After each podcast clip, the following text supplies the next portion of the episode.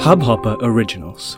To start your podcast for free, log on to studio.hubhopper.com.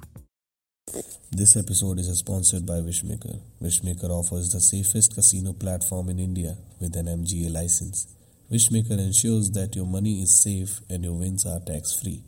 Enjoy a live game of blackjack, casino, monopoly, or dive into Dead or Alive 2 and win up to 9 lakh 90,000 with a bet of 9 rupees per spin live against a dealer that too from the comfort of your home.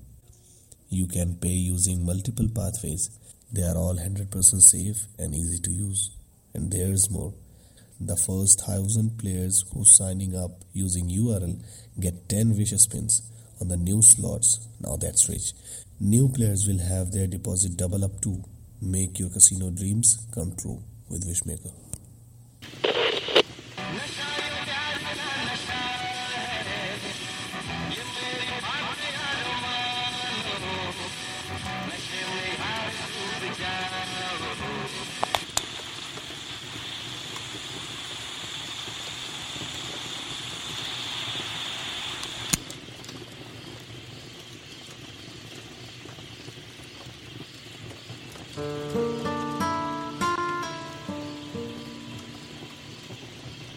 एक दिन हमारी उस बात पर बहस हुई जिसके दोनों पहलू एक जैसे वैसे तो हर सिक्के के दो पहलू होते हैं, जैसे हर चीज़ के फ़ायदे और नुकसान होते हैं। मतलब हमारी बहस जिस बात पर हो रही थी, वो अपनी जगह गलत नहीं थी।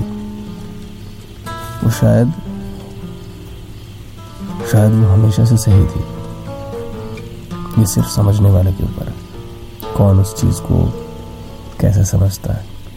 सही या गलत? आखिरकार वो सब हमारे अंदर ही तो है। सही या गलत? लो, मैं आपको बताना ही भूल गया कि हमारी बहस किस बात पर हो रही थी।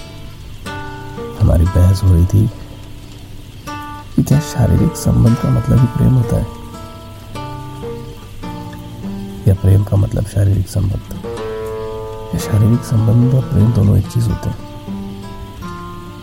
इस बहस में कई मुद्दे उठे। जैसे कि शारीरिक संबंध के लिए प्रेम होता है। असली प्रेम शारीरिक संबंध होता है। प्रेम में विश्वास आने के बाद शारीरिक संबंध होता है। या सिर्फ़ शारीरिक संबंध एक जुनून है, ज़रूरत है। जीने का ज़रिया है, मज़ा है, हवस है, वगैरह वगैरह।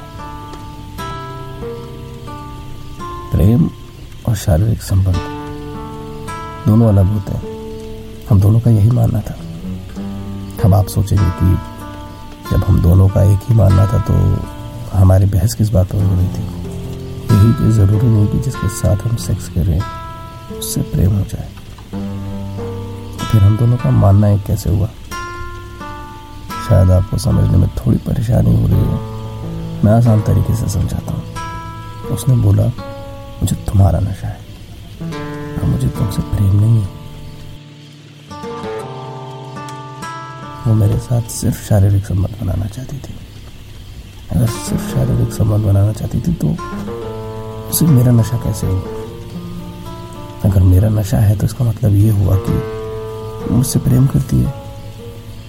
और अगर मैं गलत हूँ तो इसका मतलब ये हुआ कि उसे शारीरिक संबंध का नशा है।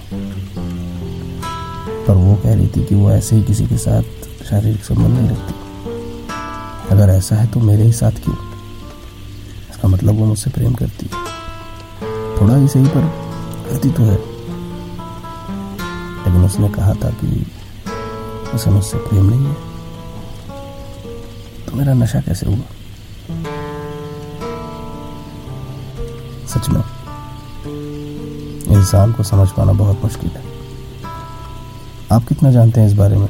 मुझे ज़रूर बताएँ कमेंट बॉक्स में। क्या पता आपके विचारों से मेरा अगला एपिसोड बन जाए।